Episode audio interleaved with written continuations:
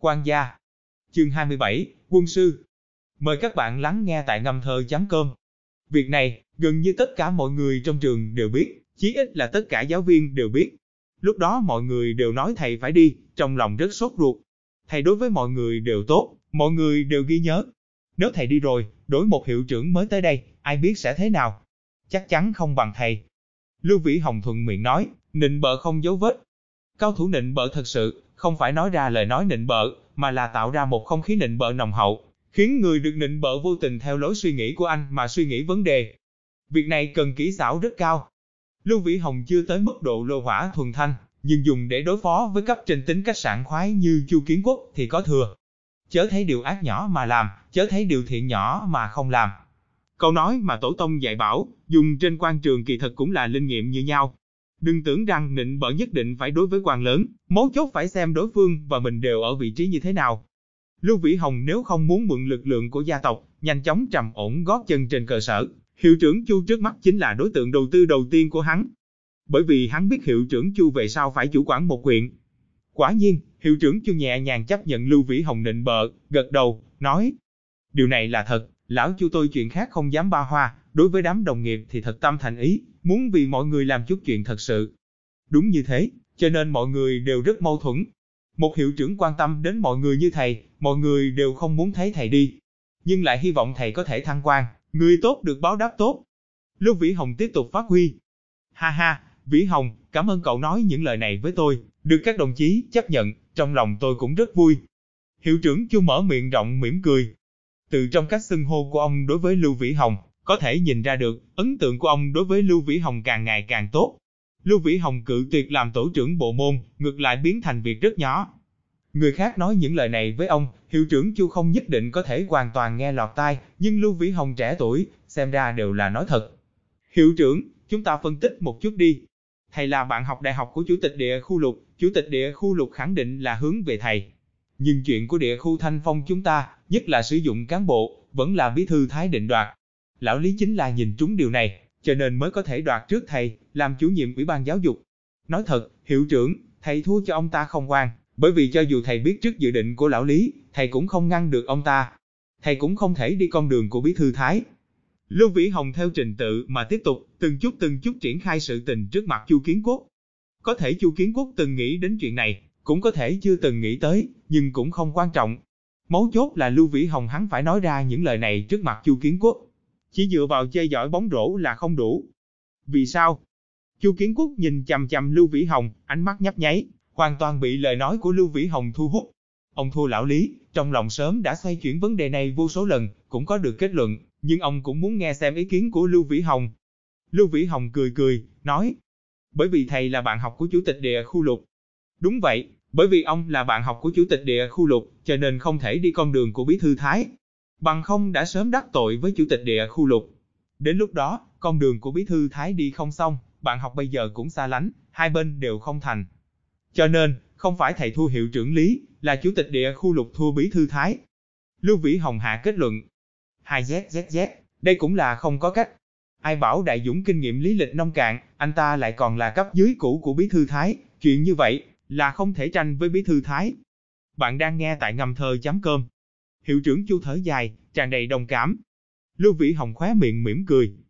Theo câu cảm thán này của lão Chu, ít nhất hắn nghe rõ hai chuyện. Chuyện thứ nhất, Chu Kiến Quốc quả thật có quan hệ rất tốt với Lục Đại Dũng, câu nói Đại Dũng vừa rồi là thốt ra, không có trải qua che giấu. Thứ hai, chính là Chu Kiến Quốc vẫn chưa hoàn toàn hòa nhập vào quan trường. Bằng không, lời nói như thế tuyệt đối sẽ không nói ra trước mặt hắn. Lưu Vĩ Hồng tạm thời vẫn chưa coi là thân tín của Chu Kiến Quốc. Đó là một chuyện tốt, càng là như thế này, Chu Kiến Quốc càng cần một quân sư. Không có quay ngược thời gian, Lưu Vĩ Hồng tự nhiên không đủ tư cách làm quân sư như vậy, nhưng hiện tại hết thảy đều thay đổi.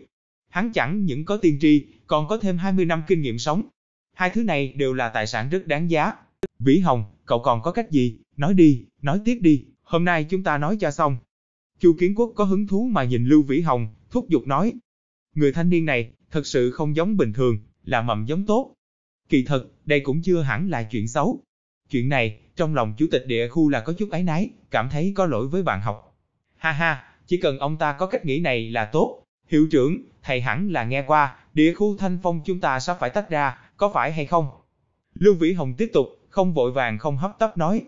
Đây cũng là một chuyện lớn của địa khu Thanh Phong. Trước đó không lâu trong tỉnh đã truyền ra phong thanh, dự định tách địa khu Thanh Phong thành hai khu, rồi từ địa khu Hạp Khẩu lân cận tách ra 2-3 huyện, thành lập một địa khu mới. Lưu Vĩ Hồng biết rất rõ, đây không phải tin đồn vô căn cứ, ở đời trước của hắn, địa khu Hạo Dương mới chính là thành lập không lâu sau đó, mà bí thư mới địa khu Hạo Dương chính là Lục Đại Dũng. À, chuyện như vậy cậu cũng nghe nói sao? Hiệu trưởng Chu càng thêm dũng cảm, nói. Đúng vậy, là có nghe đồn như vậy, nói rằng trong tỉnh dự tính tập trung lại 2 địa khu có nhiều than đá và mấy huyện có khoáng sản khác, thành lập một địa khu mới, chuyên môn quản lý những tài nguyên khoáng sản này, làm căn cứ tài nguyên ở tỉnh, thống nhất quản lý.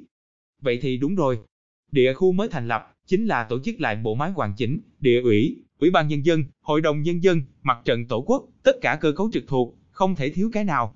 Ha ha, hiệu trưởng, thầy nói xem, đây cần bổ sung bao nhiêu cán bộ?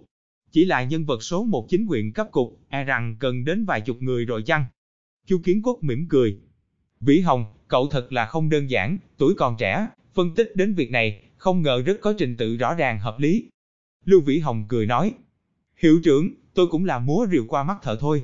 Trước kia tôi ở thủ đô học trung học, rất nhiều bạn học hiện còn ở lại thủ đô học, đi làm, tôi cũng thường nghe họ nói về những chuyện trên chính trị, nghe đi nghe lại, ít nhiều cũng hiểu được chút. Không chỉ một chút, không chỉ một chút.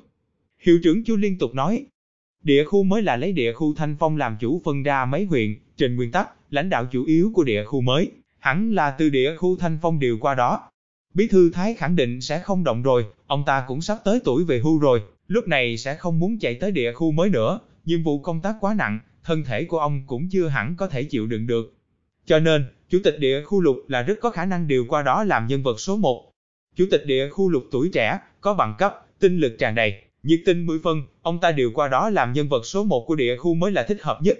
Địa khu mới có thể nhanh chóng bắt đầu vận tác, tôi nghĩ lãnh đạo trong tỉnh cũng nhất định sẽ từ góc độ có lợi cho việc triển khai công tác mà suy xét vấn đề này. Lưu Vĩ Hồng rất nghiêm túc nói. Chu Kiến Quốc giơ ngón tay cái với hắn. Quả thật, trước đó không lâu ông và Lục Đại Dũng cùng uống rượu, Lục Đại Dũng cũng phân tích như vậy, chỉ có điều không nói được thấu triệt như thế. Dù sao thân phận địa vị của Lục Đại Dũng và Lưu Vĩ Hồng không giống nhau, lại là nói đến bản thân Lục Đại Dũng, tự nhiên phải chú ý dùng từ một chút. Nhưng ý cũng rất rõ ràng, căn bản giống như Lưu Vĩ Hồng phân tích. Chu Kiến Quốc thầm giật mình. Lục Đại Dũng có thể phân tích ra những chuyện này thì không kỳ lạ, chung quy người ta có thân phận là chủ tịch địa khu, không phải đùa. Nhưng Lưu Vĩ Hồng chẳng qua ngoài 20 tuổi, vừa tốt nghiệp ở trường chưa đến 1 năm, không ngờ cũng có kiến thức như vậy, thật là rất giỏi. Cho nên nói, vị trí chủ nhiệm Ủy ban giáo dục, thầy cũng thật sự không đáng xem trọng. Đừng thấy hiện tại hiệu trưởng Lý sáng chói, đợi bí thư Thái về hưu, bí thư mới nhậm chức, còn không biết ông ta thế nào. Nếu thầy theo chủ tịch địa khu Lục tới địa khu mới, ha ha, chí ít trong 3-5 năm hoàn toàn không cần lo lắng vấn đề này. Lưu Vĩ Hồng nói ra kết luận của mình. Chu Kiến Quốc cười ha ha. Quả nhiên là như thế này, tuổi tác của ông và Lục Đại Dũng tương đương, khi Lục Đại Dũng về hưu, ông cũng về hưu. Bởi vậy chỉ cần Lục Đại Dũng không ngã đài, ông vốn không có sầu lo, chỉ cần làm tốt quan hệ với Lục Đại Dũng là được. Không tồi, không tồi. Vĩ Hồng, không thể tưởng được cậu văn võ song toàn, trường trung cấp nông nghiệp chúng ta, không ngờ có con thiên lý mã như vậy, rất giỏi. Chu Kiến Quốc lại vươn ngón tay cái. Lưu Vĩ Hồng khiêm tốn nói. Hiệu trưởng, tôi cũng là đoán lung tung, không chuẩn được. Thầy là bề trên, bình thường lại quan tâm tôi như vậy, tôi cứ nghĩ sao thì nói như thế, nói sai, mong thầy đừng trách. Sự khiêm tốn này cũng là tất yếu, không cộng thêm một câu như vậy, hiệu trưởng Chu người ta sẽ nói hắn kiêu ngạo tự mãn. Trước khi góp lời phải lên giọng, sau khi góp lời phải khiêm tốn, đạo lý này, Lưu Vĩ Hồng hiểu rất rõ. Hay lắm, hay lắm. Hiệu trưởng, chức tổ trưởng bộ môn kia, xin mời lão Lương làm đi. Tôi còn trẻ, không tiện lên giọng như vậy. Hơn nữa, nếu chẳng may ngày nào đó thầy lên chức, hiệu trưởng mới tới như thế nào, còn phải xem lại, không chắc chắn cũng giống như thầy quan tâm tới tôi như vậy. Lưu Vĩ Hồng cười nói. Đừng lo, Vĩ Hồng, không cần lo lắng. Hiệu trưởng Chu vung tay lên, rất không để ý mà nói. Tổ trưởng bộ môn vẫn là cậu làm. Thật sự có ngày nào đó tôi rời khỏi, chỉ cần không phải về hưu, tôi đi tới đâu cũng dẫn theo cậu. Cậu có thể yên tâm, lão Chu tôi nói được làm được. Khi hiệu trưởng Chu nói lời này, vẻ mặt rất là thành khẩn. Lưu Vĩ Hồng liền cười rộ lên. Cảm ơn hiệu trưởng. Có phải làm tổ trưởng bộ môn hay không, Lưu Vĩ Hồng không quan tâm. Mục đích hôm nay của hắn đã hoàn toàn đạt được. Con đường sau này nên đi thế nào, hắn cũng đại khái đã có kế hoạch. bây giờ thì chờ bên thủ đô có kết quả nữa thôi.